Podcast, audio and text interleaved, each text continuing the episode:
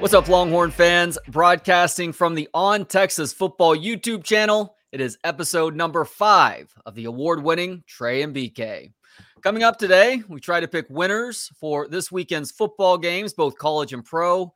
And I'm disappointed to report that BK's strategy to hedge himself is working, and it's working well. Yes. No, that's, no, that's not innuendo, BK.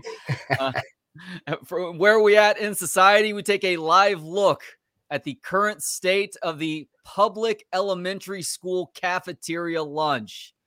Before that, the new Twitter blue checkmark bit is fooling a lot of people, including on election day. That's not good for democracy. And we start by recapping the Longhorns' win over Kansas State last Saturday and look ahead to a huge game against TCU tomorrow. I'm Trey Elling, joined as always by my partner in broadcasting crime, the man formerly known as having the fastest cattle prod this side of Dirty Sixth. has moved on to bigger and fatter things in H Town. That's right, hosting the Wheelhouse afternoons on ESPN 97.5 in Houston. It is Brad Kellner. What's up, BK? How you doing this week? I feel like your introduction for the rest of the month has to include something about this luxurious mustache that I've got going here. Luxurious is one way to describe it. Pedo is probably the proper way to describe it, but uh, you might need to amend the way you bring me on every single week because of this thing. You may be right about that. And I have to admit, I was uh, astounded by how thick that thing is coming in. And even though it is a bit pedo, it's starting to shift from pedo to like Mario Brother at this point. I appreciate that. And uh, probably the first time I've heard someone being astounded about how thick that thing was coming in. But uh, thank you for for that compliment too. Really do appreciate that. Now, how much uh, how much black dye are we working with here in that mustache? Because when I would see you grow this thing out over the last five years or so. I mean, it was wispy to say the least. It looked like you're uh, living in a, a, trailer park in Lake Dallas or something. But I mean, it's a respectable mustache at this point. I've gone from trailer park in Lake Dallas to Mario Brother, huh? That's uh, that's where we've upgraded so far. Yeah, a little bit of uh, just for men, just one time. A little bit of jet black dye from just for men and uh, did it probably a week ago. So it's it's holding up, man. At some point, it'll be like half black and half blonde, which is like the natural hair color that I have. So it'll look really, really weird. I'll probably have to redo it uh, again to, so I don't look like that. But there's definitely a little kiss of, of dye going on with this thing too to make it stand out a little bit more. So I guess it would be wrong for me to completely neglect this, but I have to ask, how are the uh, the job interviews going for those uh, state popo gigs and also those uh, those assistant college football coaching gigs in the Northeast going? Yeah, no, it's weird. Everyone's asking me for help now in the neighborhood. It's uh it's interesting. I'm not quite sure what they're expecting of me, but they just assume because I have this thing that I'm a cop and and can help people with their problems. So that's going well. And then uh yeah, it's good. Now the the the job interview for the Iowa offensive coordinator position went incredibly well. I feel like uh, anybody could do a better job than Brian Ferentz up there. I'm hoping Nebraska calls for an interview. Uh, I know Auburn's not the Northeast, but I feel like they could use a little bit of a change of look with their head coaching gig. So I'm trying for that one as well. And when all of those fail, I'll be moving on to the high schools. So it's uh, it'll it'll be a good time. They're probably not going to let me within like hundred yards of any high school with this thing, but maybe a virtual interview for uh, for high school gigs across the country will will, will be good for me. Yeah, you're completely out on the uh, middle school gigs, but uh, you may able be able to slip it into the uh, the high schools at this point. Uh, although uh, I guess it depends. Like if you're going to Chicago, you're completely in the clear. California, but uh, some other places may be a, a, little bit reluctant to bring somebody of your ilk on board. Yeah, we've got 20 days till this thing is off my face. Not that I'm counting. So yeah, I bet. Get, getting there. I'm going to guarantee you the intro will include something about that wheezy mustache starting next week through the end of November. Well, BK, uh, you and I didn't necessarily feel great about Texas' chances of going into Manhattan and pulling out a victory last weekend. K State, obviously, coming off of a rout of Oklahoma State the previous Saturday. Even though the Longhorns uh, did come off that bye, uh, you just worried that this team's inability to get the job done in the second half might keep it from coming out victorious against a good football team. But uh, Steve Sarkisian and company went about things in a different strategy. That is building a big enough lead in the first half that you don't have to worry as much about an inept offense in the second half and a defense that starts to give up more points. The Longhorns go into Manhattan, Kansas, and pull out a 34 to 27 victory. Uh, what are your initial thoughts on uh, this uh, this big time win for Sark and Co? Those casinos don't build themselves, do they? We talked about this last week. Like this was a line in Vegas that looked a little bit too good to be true with the way Texas had been playing, with what they did in Stillwater the game before, with what Kansas State had did against Oklahoma State the prior week. It felt like these two teams were trending in opposite directions, and it was shocking to a lot of people that the Longhorns were favored in this game. And I know a ton of the public money was on Kansas State getting the points at home, but yeah, those casinos don't build themselves in Vegas. They got this one right, and Texas ultimately covered. And you're right, it was a tale of two halves, but the Longhorns did enough in the first half to where they were able to hold on for this victory. So a big time win for Sark. Uh, it wasn't always pretty, of course, and we'll get into some of the second half struggles and why that could spell doom for this team tomorrow. But it was about as perfect of a first half as this team could have possibly played. They scored on every drive except for one. And the one that drive they didn't score on, they were moving the football. They had a huge fourth down conversion, and then Rojo fumbled. But that was a huge play that was getting Texas near the red zone.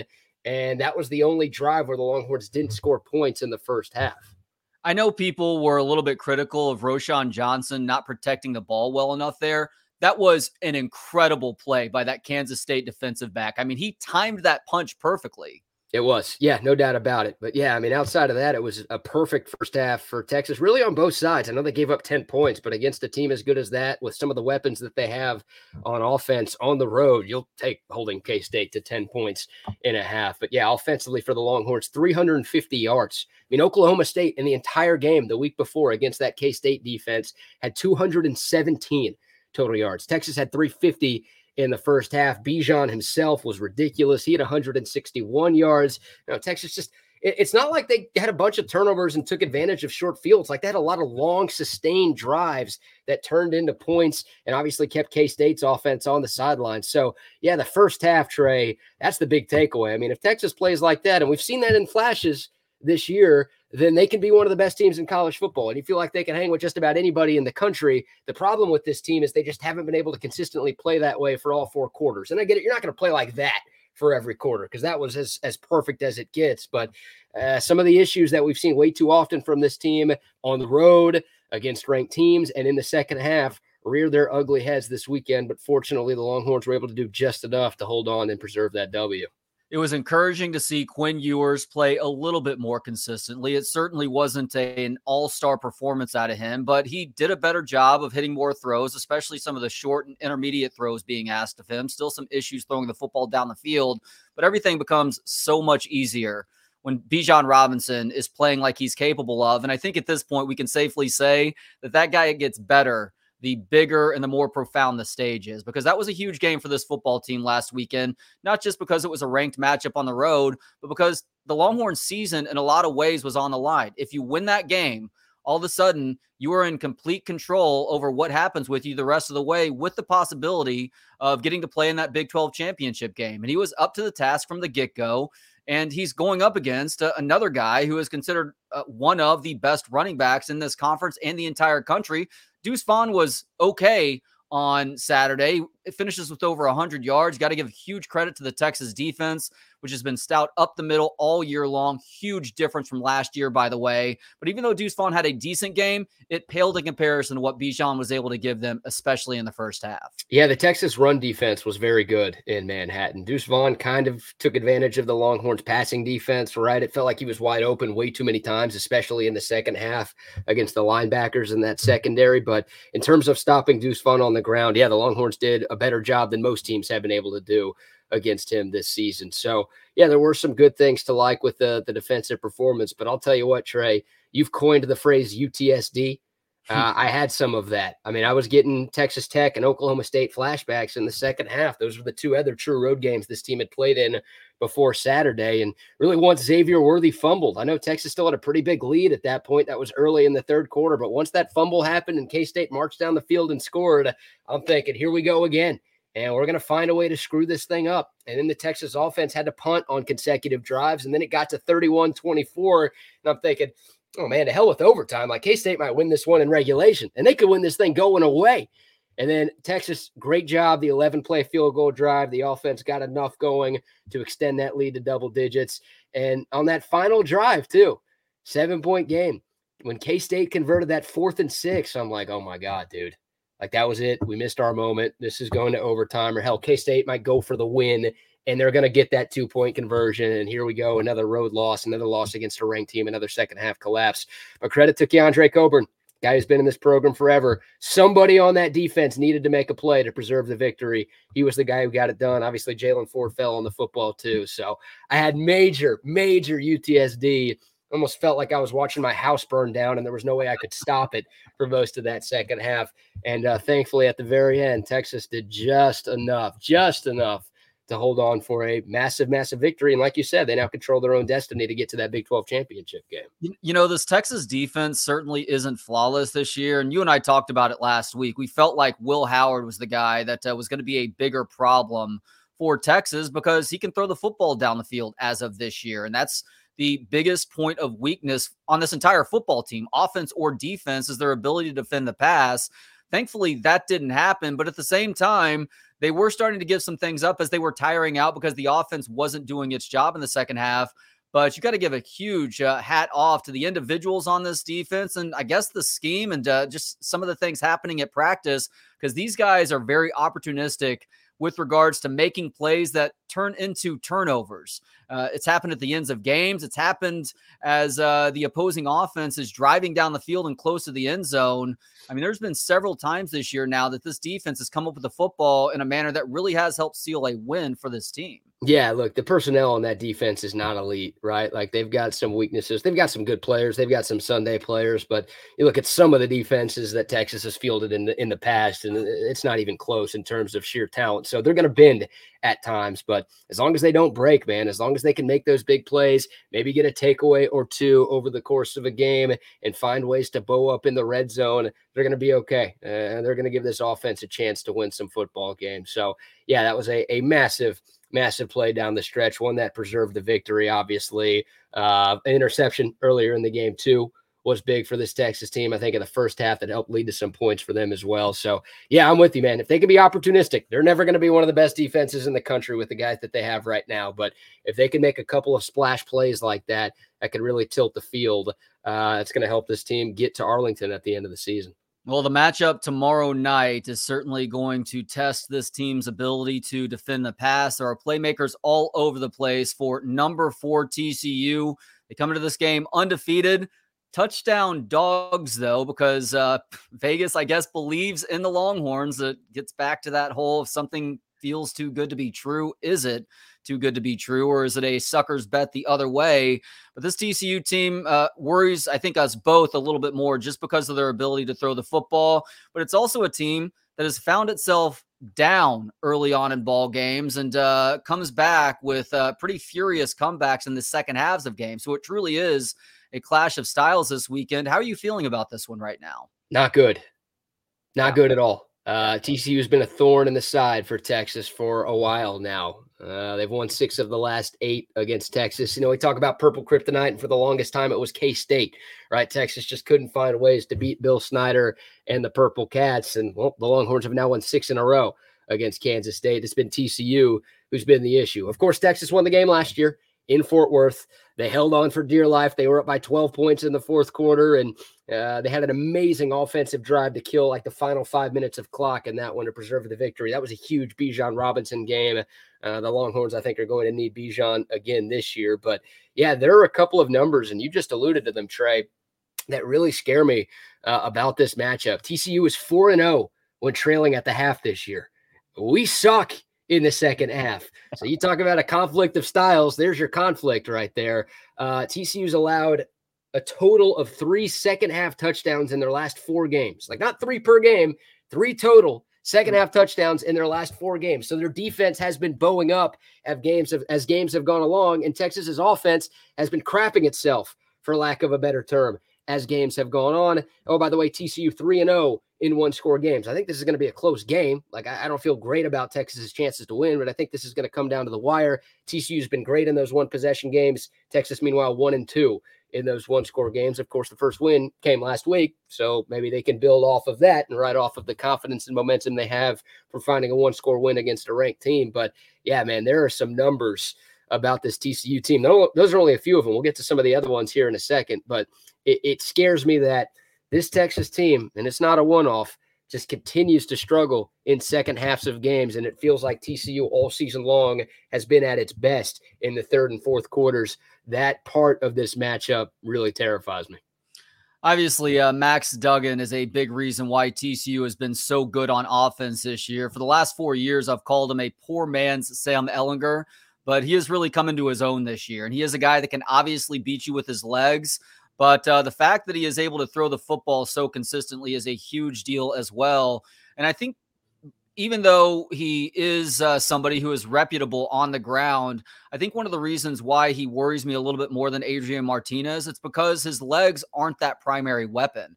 And that's why I felt like Will Howard posed a bigger problem to this Longhorn defense last week because he has that athleticism, but that's not the first thing that you're focusing on. And they do design runs for Max Duggan. Don't get me wrong about that. There will uh, certainly be QB keepers at times, and he's done a great job throughout his career of picking up big yardage in those sorts of situations. But the fact that you're having to play, pay such close attention to him throwing the football is going to be a big issue. And uh, boy, I know that uh, he has practice throughout the course of this week, but whether or not Quentin Johnston is available for the Horn Frogs and just what percentage he's able to give them tomorrow night may go a long ways in determining whether Texas can ultimately win this game. Yeah, TCU's offense wasn't the same last weekend against Texas Tech when Quentin Johnston wasn't on the field. Now they still won that game and they kind of figured things out as the game went along.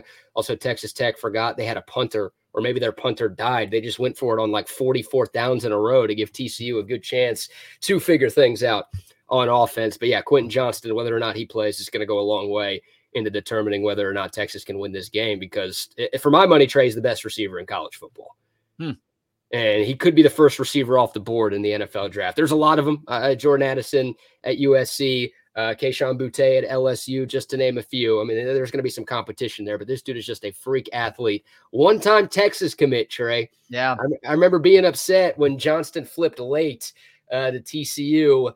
I didn't realize I was going to be this upset. I mean, imagine having that dude with Worthy and Whittington and some of the other weapons the Longhorns have on the outside. Holy crap. But yeah, TCU, they're good and their passing attack has been really good. They've got 14 plays of 50 yards or more, Trey. That's the most in college football.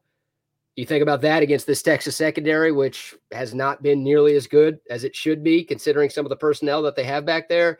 That is very, very scary. Now, here's what I'm hoping Okay. For the first three years of Max Duggan's college career, he was so average against everybody else, but amazing against Texas. Right. like he literally looked like a Heisman Trophy candidate whenever he played the Longhorns, and he sucked. He got benched a couple of times over the course of his career, going up against just about everybody else in the Big 12.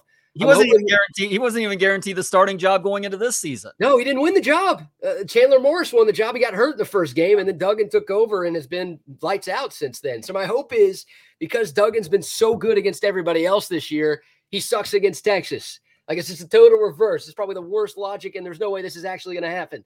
But he's been so good against Texas and so bad against everyone else in the past. This year, he's been so good against everybody else. I'm hoping that uh, maybe he just has a stinker against the Longhorns this weekend. That would be a glorious, glorious thing. Well, we have uh, talked a lot about that TCU passing attack. Don't sleep on Kendre Miller. He is uh, the third best running back in this conference and would be the best running back in a lot of other conferences, but he's behind Bijan Robinson and Deuce Vaughn right now. By the way, speaking of Joey McGuire, has he really turned into that former high school coach in Arkansas that literally goes for it on every situation? it sure looked like it last weekend, didn't it? And I was texting some of my Texas Tech buddies, and they're like, I, I don't know what the hell is going on here. I, I don't know what they're going to do. And seeking the truth never gets old. Introducing June's Journey, the free to play mobile game that will immerse you in a thrilling murder mystery. Join June Parker as she uncovers hidden objects and clues to solve her sister's death in a beautifully illustrated world set in the roaring 20s. With new chapters added every week, the excitement never ends. Download June's Journey now on your Android or iOS device or play on PC through Facebook Games.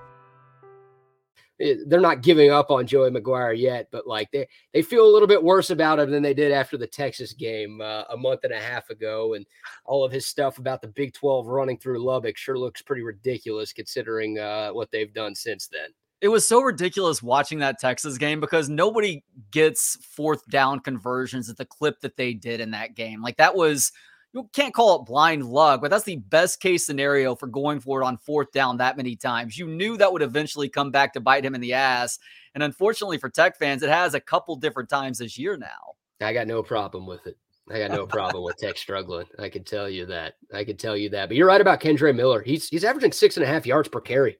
Like the, the dude's a machine. And oh, by the way, TCU is second in the country in terms of yards per play. So, like, everyone focuses on Quentin Johnston. You should. He's a monster. Obviously, the quarterback's always going to get a lot of praise. He should. He's been really good. 28 total touchdowns to two picks this year. Like, Duggan's been ridiculous. He's kind of dark horse Heisman conversation. Like, he's not, if the season ended today, he wouldn't get the invite to New York, but like, he'd, he'd get some votes for the job that he's done up in Fort Worth. But like, Taye Barber who it feels like has been there forever. He's a stud on the outside. Darius Davis, like they've got maybe three Sunday receivers on that team that are really good and they're really going to test the depth of the Texas secondary. So obviously you want to hone in on Quentin Johnston and do whatever you can to slow him down. I don't think you're going to stop him, but slow him down. But they've got plenty of guys who could beat you on that side of the football. And I don't I don't trust the depth of this Texas defense going up against some of those weapons that the Horny Toads have on the outside.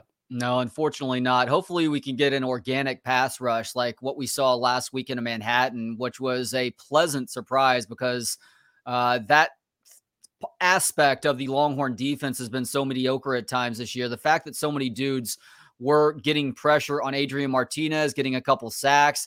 Uh, Barryn Sorrell, who obviously had a great start to the season, has kind of quieted off over the last month or so. He had a couple big moments of that game. You mentioned Keondre Coburn as well. So if that Texas defensive front can continue to be that disruptive uh, against the run and the pass, uh, all of a sudden that becomes much more interesting for uh, Texas being able to get something going offensively and maybe building that big lead that we hope to see in the first half and one that we can sustain in the second half too. No doubt. Yeah, Texas held Deuce Vaughn to 3.8 yards per carry in Manhattan. If they can do that with Kendre Miller and Demercado in that TCU run game, uh, they've got a good shot. They've got a good shot to win this one going to make a hard pivot here because I keep seeing you raise. I think it's your left hand, and there's a uh, what are you like uh, directing? There we go. What are you directing flights at uh, Hobby Airport when you're not on the air? What's going on there? Nah, the uh, elementary school in my neighborhood needed a crossing guard, so I figured with the stash in this thing, I'd be the right man for the job. Uh, no, Trey, I injured myself cutting the cheese the other day. Oh, come on. Yeah, I cut the cheese. It was bad, man. It, it, it there was blood. It smelled. It looked weird, oh. and I needed to bandage my hand because I cut the cheese so hard. Well, don't put your thumb down there when you're cutting the cheese. I didn't realize that it uh, it essentially will singe skin. But well, I had to do it to you know to hold the cheese that I was cutting. You know, I had to I had to make sure that the thumb was closed just for extra support and protection. What kind of cheese? Uh, it was like a habanero jack cheese block from HEB. Okay. I was using a cheese knife, and, and that you couldn't get that from what I was saying. I was cutting the cheese, dude. I assume that you actually uh, broke wind and stuck your thumb down there, and it actually burned part of the fingertip and the thumbnail off. Yeah, I had uh, I'd eaten Taco Bell three of the previous four meals, so that was what went wrong there. No, yeah, actually cutting cheese. That's what did me in. I cut it pretty good too. So now I've got this ridiculous looking bandage on there. I can't use my thumb. Oppos- I, opposable thumbs, is that what we call them?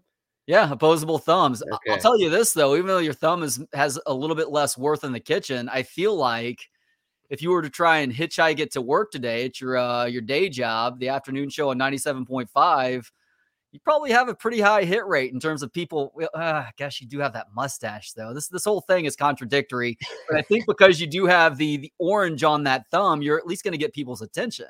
That's true. That's true. It's not a bad idea. Gas is expensive. I don't want to pay for it, so I might hitchhike to work today.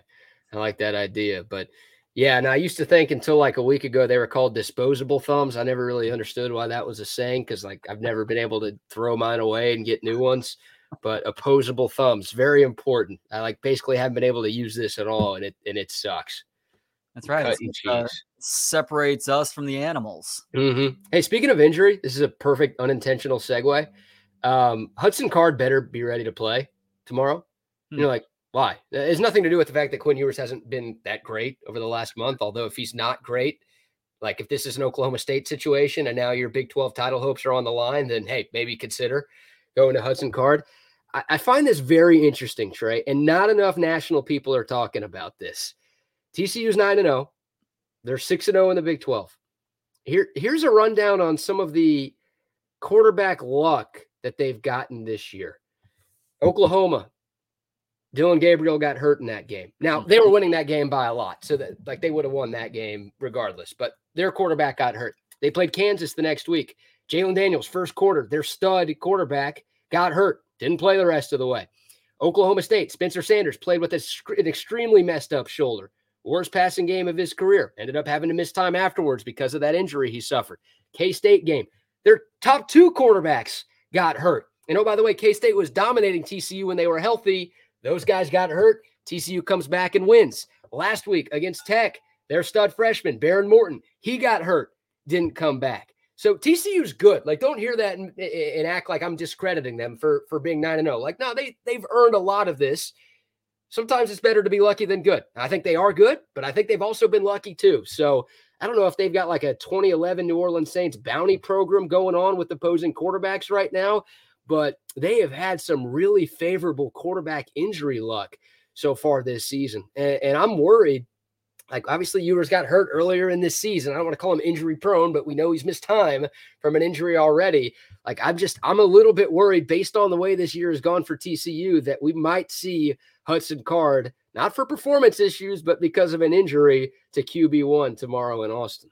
That is wild that you pointed that out. That is uh, definitely something to keep an eye on. And I don't have any information along these lines, but I have wondered these last few weeks if Quinn Ewers is dealing with some sort of minor hand issue on his right hand because the guy throughout his career has been so good at throwing the football down the field and he can't hit the broadside of a barn at this point. Like maybe in some ways that's him playing these road games and uh, in rough weather conditions and hostile environments, but it seems like it's something that's that goes a little bit deeper than that because there was that game against Iowa State here in Austin that he wasn't exactly spectacular. So maybe that plays into uh, what ultimately happens tomorrow. I certainly hope not, but I also have confidence that Hudson Card, given that next opportunity, is going to come in and do the exact things that he was doing in that three game stretch where Quinn Ewers wasn't available. And that's not just manage the game, but really help make plays for this team at times with both his arm and his legs, too. Yeah, I think so too. I mean, he's looked a lot better this year than he did last year. Um, and if something does happen to Ewers, or if Texas does have to make the move to Card, I don't, I don't feel as bad as I would uh, a season ago. But obviously, I hope it doesn't happen. But you're right. Now, Quinn Ewers over the last three or four games, like the completion percentage, I think is around 54, 55 percent.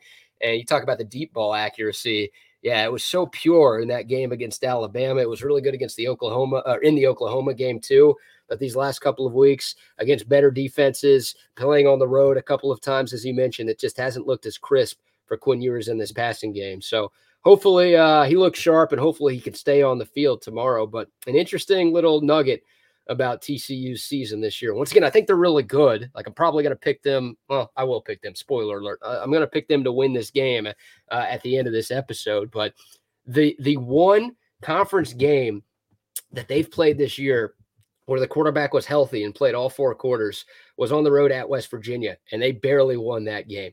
Yeah. Uh, they had a touchdown in the last 20 seconds on a random fourth down to make it a 10 point game, but that was basically a three point game, and West Virginia led for a lot of that one in Morgantown. West Virginia is like the worst team in the Big 12.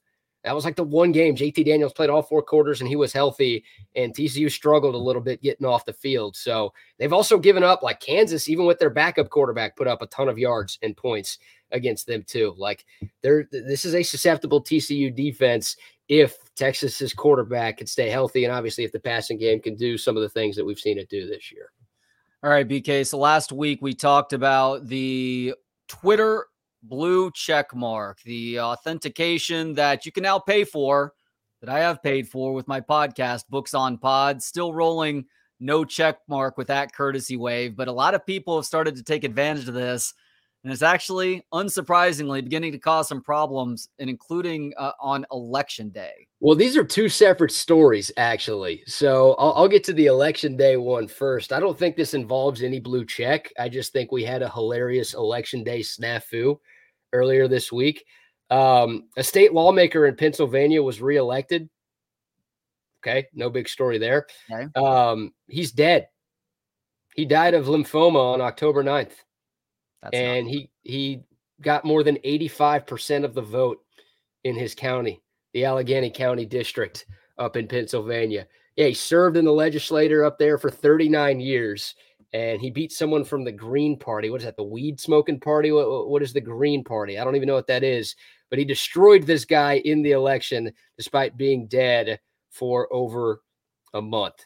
So that's the state of politics right there in our country. That literally a dead guy not only won uh, his election, but got more than 85% of the vote despite not being alive.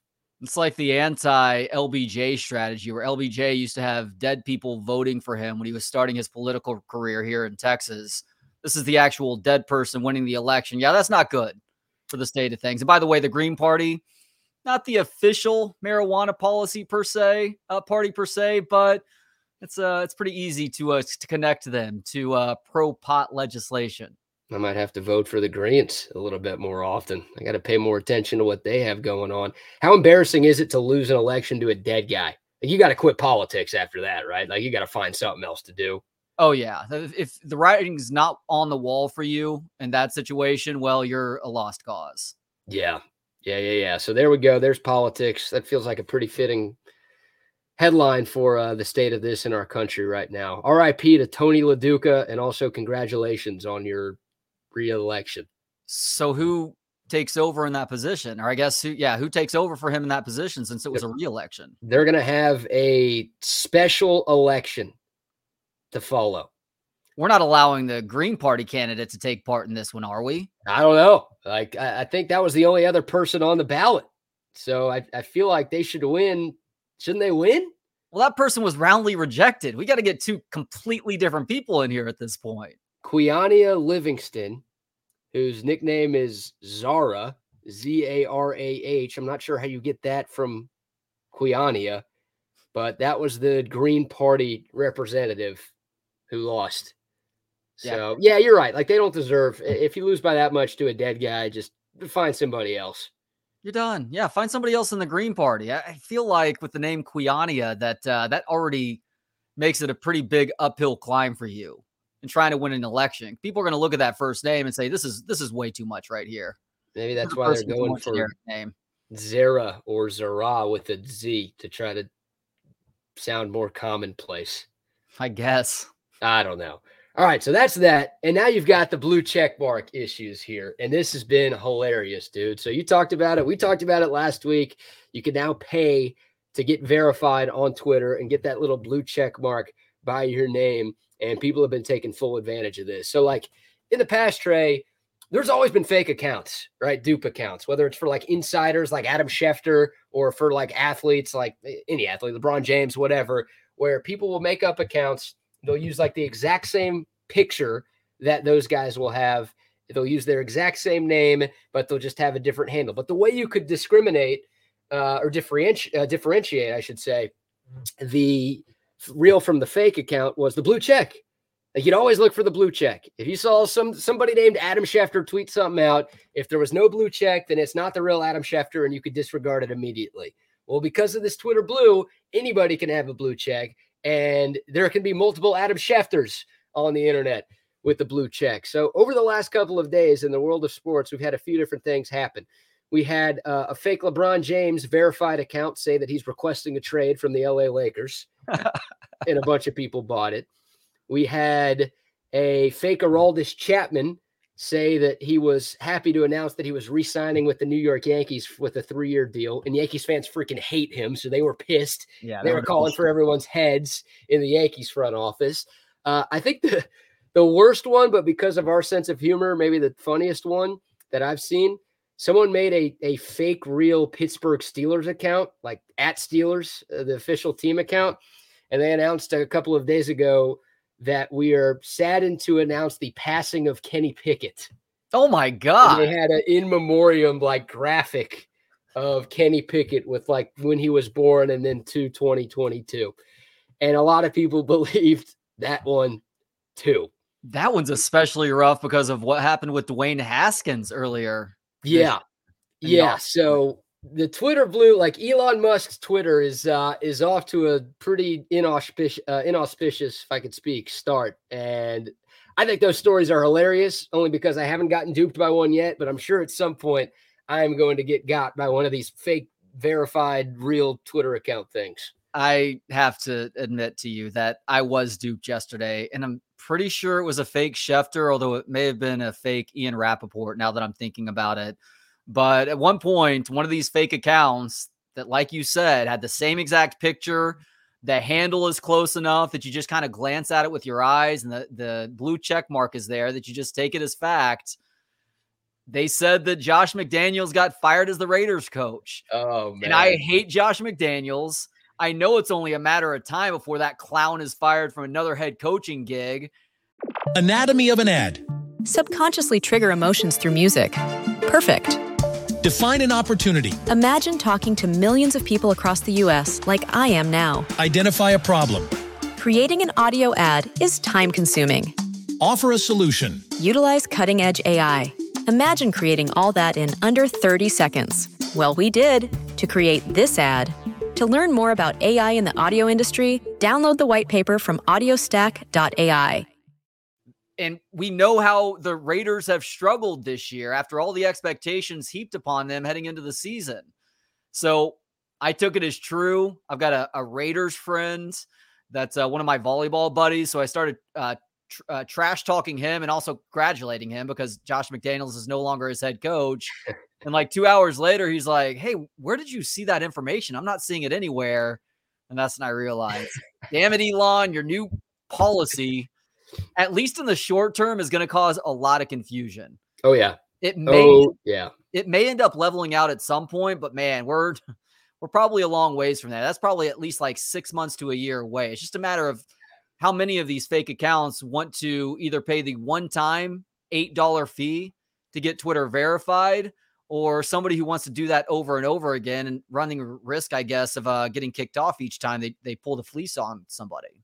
Hey, you could probably just, even if it is a month to month cost, you could just pay the first month and then cancel the account. Like uh, that's a one off bit, right? To, Yeah. to pull something like that off. So that's hilarious. Yeah, not super unbelievable to think that Josh McDaniels could be getting fired at some point in the not too distant future, considering how much of a disaster the Raiders have been this year. But that is hilarious that not only did you believe it, you started texting people like it was a real story. That's awesome. I can't believe Kenny Pickett. If you're gonna go there, don't you go Mason Rudolph or something? Not that I hope anything ill on Mason Rudolph, but ease up on Steelers fans just a little bit. Yeah, maybe they're already tired of Kenny Pickett. So I don't know. Maybe that maybe it was a Steelers fan who who made that account and did that. Almost as wishful thinking. All right. Well, uh, I'm excited to get to this week's Where We At in Society, BK, because it's going to be uh, an interactive Where We At, at least interactive for me. Here we go. Where are we at in society today? Okay. So uh, we are technically recording the uh, Friday morning episode on a Thursday afternoon. And I need to raise the curtain and tell you people that one, because we don't want to lie to you on this show. You want to ask us if the Tooth Fairy or the Easter Bunny or Santa Claus are real? We'll give you the truth on that. Now, we're not answering that question right now. And that has nothing to do with the fact that I have an eight and six year old. They've already had that lie busted for them. But I tell you because today was the Rick Perry Elementary School Thanksgiving lunch. The uh, Rick Perry Elementary School Thanksgiving lunch, where you have the chance to pay $4 to get served a Thanksgiving lunch from the cafeteria.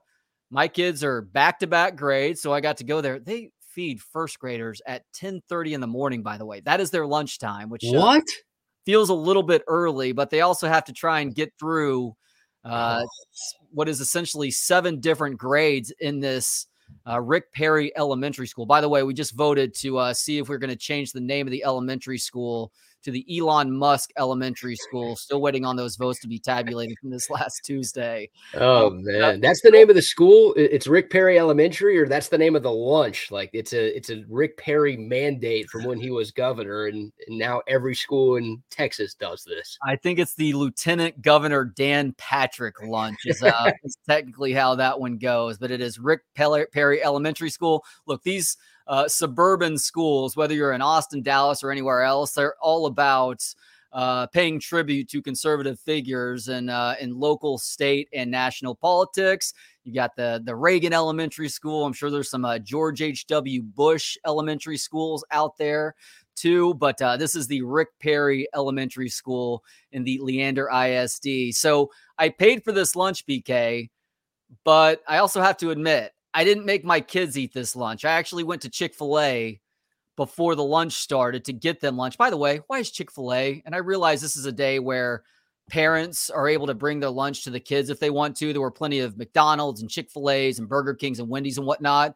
I've gone to Chick fil A to get my kids an early lunch, like for their birthdays, even at 9 45 in the morning on a school day. There is a line around the building at Chick fil A. I just don't understand what people are doing with their time that they think it's a good idea to wait in this Chick fil A line for a good, I don't know, 20 to 30 minutes. Like the food is good, but is it that good? It's usually pretty quick. Like they usually shuffle cars in and out like it's nothing. So I'm surprised that you had to wait 20 to 30 minutes. But you did go during breakfast hours too. Keep that in mind. Like not only was lunch an option, but you went during breakfast hours and their breakfast is pretty freaking spectacular. So I can't be too critical of people waiting a little bit to get uh, some of those chicken minis or a chicken biscuit. So I paid for the $4 for the lunch, and I am also the psychopath who walked out of the school with the lunch still in my hands. Check it out. It oh my god. Very Thanksgiving lunch. Are you couple, kidding me? I've got a couple ideas here. Yes, I got looked at like a crazy person as I was walking out of the school with this styrofoam tray and these six different items on the tray. But darn it, it's for the bit. It's for the show. So I'm willing to make that sacrifice for you, BK, and you people watching and listening right now. Hopefully, you are watching on the On Texas Football feed. So, what I'm asking of you, and I'll help uh, help point out what some of these different things are, is I need you to power rank six to one the items on this tray. I have not tried a single bite of any of these foods, but I'm actually going to try some of this stuff after we give our pre-taste power ranking. So we're going to start over here: mashed potatoes with the whitish brownish gravy. I think they just combined the gravies. uh, that is definitely hardened now. It looks like a uh, looks like one of those drumstick desserts from back in the day. So we have some turkey right here. Below the turkey, we have stuffing that also has some of that whitish brownish gravy. We have corn. We have Is that a pile of shit? What is that? That is actually cranberry sauce. It's probably oh. hard to see the red uh, into the computer screen here. I'm not going to lie. The pile of liquid around the cranberry sauce has only grown and looks even less appetizing than it did initially. I'm not a big cranberry sauce guy. This somehow looks like the worst cranberry sauce that I may have to eat. God. And then we have the dinner roll in the back corner here. So, you tell me, BK, based on the uh the the not great screenshots that you're getting of these six different items right now, how are you power ranking these foods? Yeah, the other parents probably thought you were like the cheapest parent of all time. Like you couldn't afford an actual lunch, so you had to spend four dollars and take a to-go meal. Or they probably thought like you ate one in there and you're like, oh, this is dinner. This would be my dinner tonight. I can't afford anything more than this. Someone's calling CPS on you for that one. Um, all right. God. I feel like the roll is the safest. So I'm going roll number one. Smart. I'm definitely going pile of dung cranberry sauce six. I'll go. I'll go corn number two because that also feels safe. Corn two. Wow, upset. Yeah, I mean, look, this is not like my power rankings for my Thanksgiving Day plate. This is the power rankings for aesthetics of the Rick Perry Dan Patrick lunch plate whatever we're calling this thing. Uh, we'll go. That stuffing slash dressing looks edible. Okay. Three. Turkey four. Potato thing five. And dung sauce six. Okay. All right. All right. So are you trying all of these here? I don't know if I'm going to try them all. I'm probably going to have to try the the two best and I'll leave the corn be. I, I'll, spoiler alert: corn is number six for me. I hate corn. It is a vile weed that has infected our food supply in a vi- variety of ways. It's also infecting our gasoline supply as well, since every gas is now at least 10% ethanol, and that's terrible for your car too. So corn is six. This cranberry dung is five, very close to six though. Yeah. Four is the stuffing, three is the turkey, two is the roll, and I think the safest thing on this plate is the mashed potatoes. Okay. I'm going mashed potatoes one. Although I don't tend to like gravy on my mashed potatoes. That that part worries me. That's the part that come three days when uh when all this stuff works it way works its way through my system, that's gonna be a problem. You'd be lucky if it takes three days to work through your system, dude. Well, I'm, I'm to the point with my habits to where I'm only going a couple times a week now. I mean, that, that's how healthy that I'm eating. That I that you know they call it waste for a reason. There's not a whole lot of waste going into my mouth, working its way all the way into my system, and then coming out the other side. Is that healthy to only be going a couple of times a week? I'm going like a few times a day, but I guess that makes sense with all the crap that I eat. I'm choosing to believe it's healthy. My wife, who's a medical professional, claims that it's not all that healthy, but what does she know? Yeah. Went to yeah, school yeah, for years for this stuff. Waste of time. All right. So I'm not I'm not trying the corn. I know what corn tastes like. There's nothing special to this corn. The corn is the corn. So we're gonna start with the cranberry dung. Oh, Oh. Starting with the cranberry dung because, well, gotta try and wash it down with something better. You see that? God, I wish I didn't. Oh yeah, that's not good. Dude, I'm with you. Like cranberry sauce sucks regardless of where it's from, but few hour old elementary school cranberry sauce. Yeah, that tastes a little spoiled. I don't know if cranberry sauce can spoil in two hours, but that that tastes like it's turned a little bit. Mhm. All right. I'm gonna go bite of turkey now Okay. with dressing. Is it so tender that you don't even need a fork or a knife? Look at that. Wow. You know what? Not bad. Okay. Turkey's turkey. I gotta say, the uh, the white slash brown gravy, it is okay too. Good job, Rick Perry Elementary School. Giving our kids some stuff that at least tastes okay. Yeah. Way to go, Sysco. Thanks for delivering that food. That's true. I know what the bread tastes like. So we're going with my number one, the mashed potatoes. Okay. Hard. Needs a little no, not too hard. Very whip, very whipped, but uh, I feel like it needs a little bit more salt.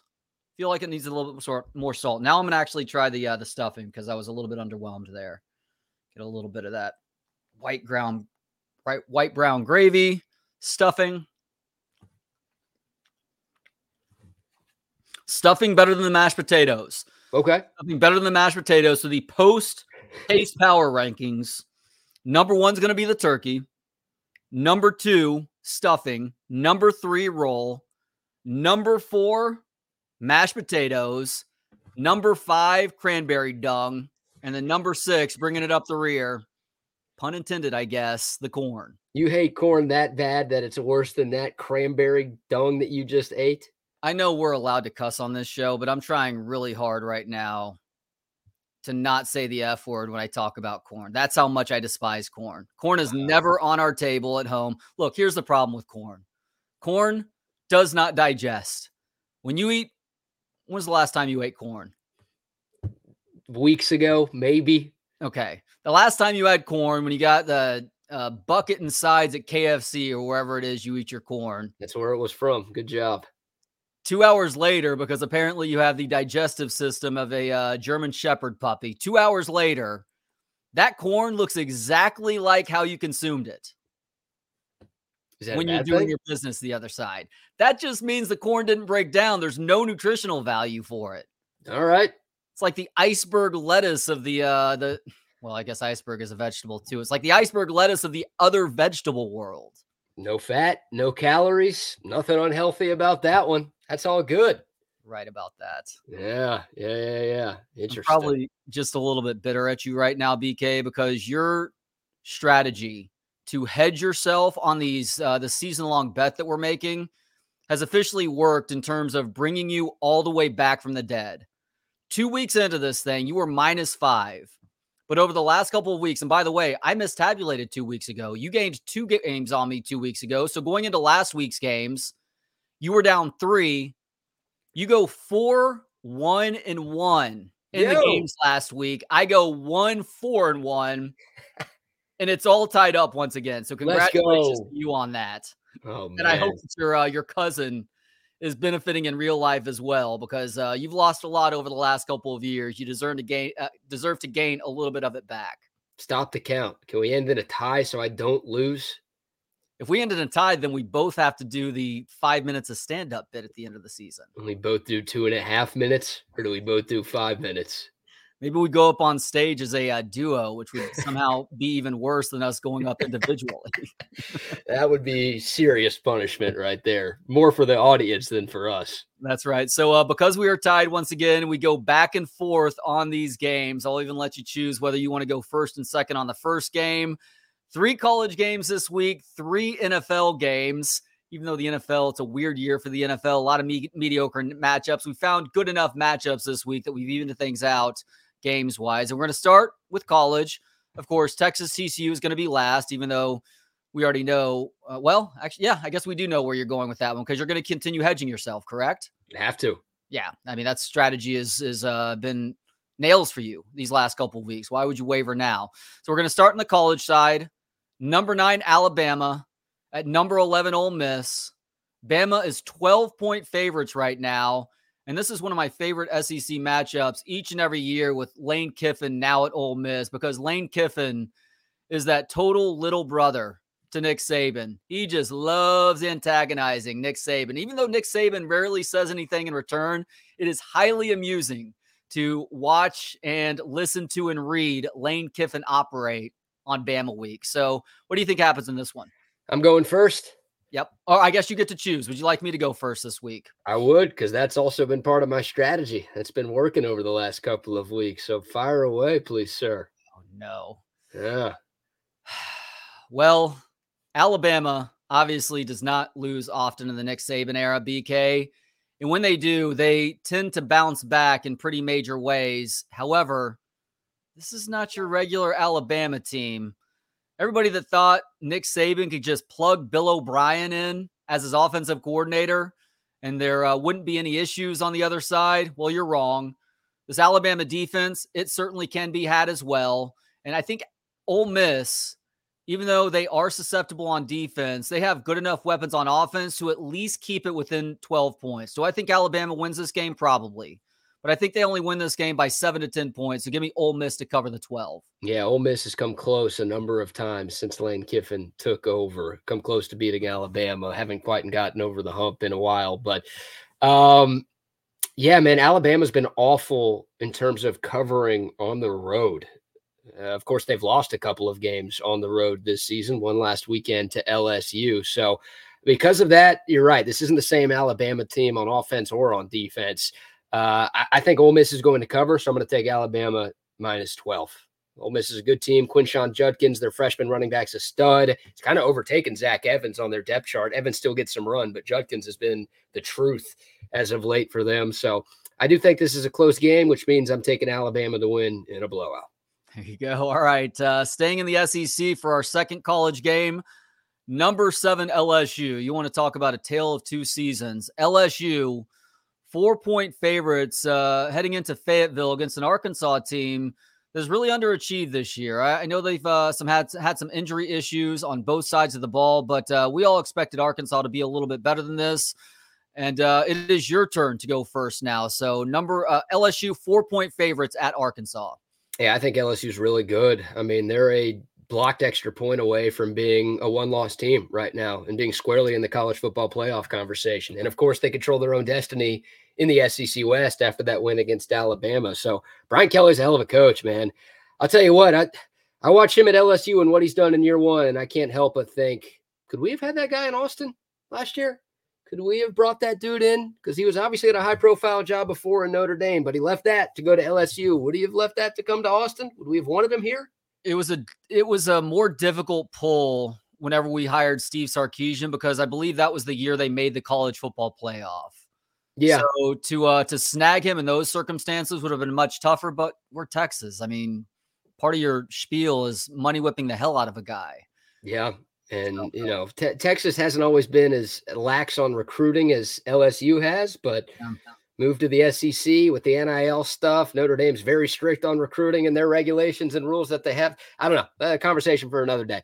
Uh, I, I, think LSU is going to cover this, so I'm going to take Arkansas plus the four. They've been underwhelming this year, but I'll, uh, I, I guess I'll give them a shot to keep this one close and maybe pull off the upset while LSU is riding high after their Bama win. So I've been choo- uh, I have been picking against LSU all year. So this is going to be the week that I pick LSU and then Arkansas. Even if they don't win the game, they cover the four. But yeah, give me LSU. I'm done doubting this football team. They continue to prove me wrong time and time again. And of course, last week's win was a big deal, and they have the momentum going. And Brian Kelly, even though he certainly has his flaws as a human being, gets a little bit too purple in the face. Now, by the way, Matt Campbell has taken over as the new Brian Kelly of uh, of college football. Matt Campbell gets he flips out in way too many situations now just throughout the course of a game, but half mm. the time he's wrong about it as well. And I say this as somebody who used to drive the Matt Campbell fan club bus. Brian Kelly has learned to calm down a little bit, and he's just a damn good football coach on game day. So yeah, give me LSU to cover that one. All right, going to the NFL now. The Dallas Cowboys, four and a half point favorites at the Green Bay Packers just a train wreck of a season for Green Bay. A couple more injuries now that they're dealing with. One of their best wide receivers, the rookie Doubs, is going to be out for at least a few weeks, and a couple of key injuries on that defense now as well. Looks like Aaron Jones could play in this game on Sunday, but the Cowboys are four and a half point favorites. Give me Dallas to uh, to cover this one, even though it's in Lambeau. I have so much PTSD from what Aaron Rodgers has done to the Cowboys over the course of his career. Like it's weird to say this is a get right game for the Packers because the Cowboys are really freaking good and they're coming off a bye, and they've been playing really, really well as of late. Uh, so I think the Packers are going to win, even though they suck, even though the Cowboys are clearly better. I just always assume Rodgers is going to find a way to pull it out against Dallas. So uh, because of that, I've got the Cowboys minus four and a half. All right. We have the mm-hmm. same pick there. Move on now to Minnesota at Buffalo. The Bills, only three and a half point favorites. Now, look, Minnesota is good this year. But that's also in part because of the uncertainty with Josh Allen and that elbow injury that he suffered last week. I'm probably leaning towards Josh Allen not playing right now, but you're going first here. So, uh, what do you have? The Bills as three and a half point favorites over Minnesota in Buffalo. I think the Bills would win and cover, even if it is Case Keenum under center on Sunday. I don't think the Vikings are very good. You look at the teams they've beaten, they've beaten nobody, and they're winning close games. It's not like they're blowing out bad teams. They're winning all these one possession games against really, really bad teams this year. So uh, I don't think they're nearly as good as the record indicates. So because of that, I've got them covering the three and a half against Buffalo. So yeah, because you have Buffalo winning the game regardless, you're picking Minnesota. Okay, I'm picking Minnesota because I actually do think that they're going to win this game. Usually a stupid idea throughout the course of Kirk Cousins' career to pick him to beat, much less cover as a road dog uh, against good football teams. But he started to change that narrative over these last couple of years now, and things are really clicking for them right now, too. So I think Minnesota does go into Buffalo and pull off the upset over Case Keenum. Pro Football Doc is a guy that I probably listen to more than anybody else with regards to what injuries mean for guys' uh, immediate and long term uh, playing status. And he seems to think that Josh Allen is either going to be severely limited or he's going to have to miss a couple of weeks with that elbow injury. So I think all those hmm. things uh, factor into Minnesota winning the football game. All right, Seattle at do you call him a resurgent Tampa Bay? Tom Brady does what Tom Brady does, and that's win under seemingly impossible circumstances la- last week. Huge comeback victory for them, obviously, trying to build some more momentum on a season that uh, hasn't exactly been stellar up to this point. The Bucs are two and a half point favorites at Seattle. And how about Geno Smith, legitimate MVP candidate? Geno Smith. Ken Walker, the third, is obviously uh, a stud running back in his rookie year with the Seahawks. And uh, that is a uh, resurgent football team now that they're no longer having to deal with the Russell Wilson theatrics that have uh, helped to completely derail the Broncos season. Give me Seattle to uh, go into Tampa and pull off the upset. I'm going wrong team favored here. Okay. I don't have any feel on this game. So I'm just going to fade you. So I'll go with Tampa Bay oh. on this one, covering the two and a half. A weird line, weird game. Seattle's been the better team for sure, but I'm really going to bet on Geno Smith against Tom Brady. Like, I, I, I, just I can't do that. So uh, I'm fading you. You've got the Hawks. I'll take the Bucs minus two and a half. this year there's maybe more of an argument than there has been for the last couple of decades, but I completely understand your logic there. And finally, we have number four TCU at number 18 Texas. It is a 6:30 kickoff on ABC. Longhorns are touchdown favorites. You've already picked this one. You think TCU is going to win this game, correct? I do. So I've got Texas minus seven in our picks. Yeah, give me TCU to cover. I uh, I don't know if they're going to win the game outright. I am starting to feel better about Texas, although that second half swoon last weekend uh, should tell me to shut the hell up with that. But I think Texas, because it is a home game, it's going to be a fun and raucous crowd. It's going to be a little bit colder. They got a dose of that in Manhattan last week, and I think Texas does have enough to win the game. Will they win by seven though? I don't think so. So uh, give me TCU to cover, Texas to win. You have Texas to cover. So I will mark both of those things there. There we go. Right. We have two similar picks and four different picks. So we'll uh, see how things work out next week. All right, BK. Thanks as always, man. Another uh, another great show. Absolutely. Thank you, brother. For Brad Kellner, I am Trey Elling. You have been watching and listening to Trey and BK. We'll talk to you next Friday. In the meantime, have yourselves a phenomenal weekend and hook 'em.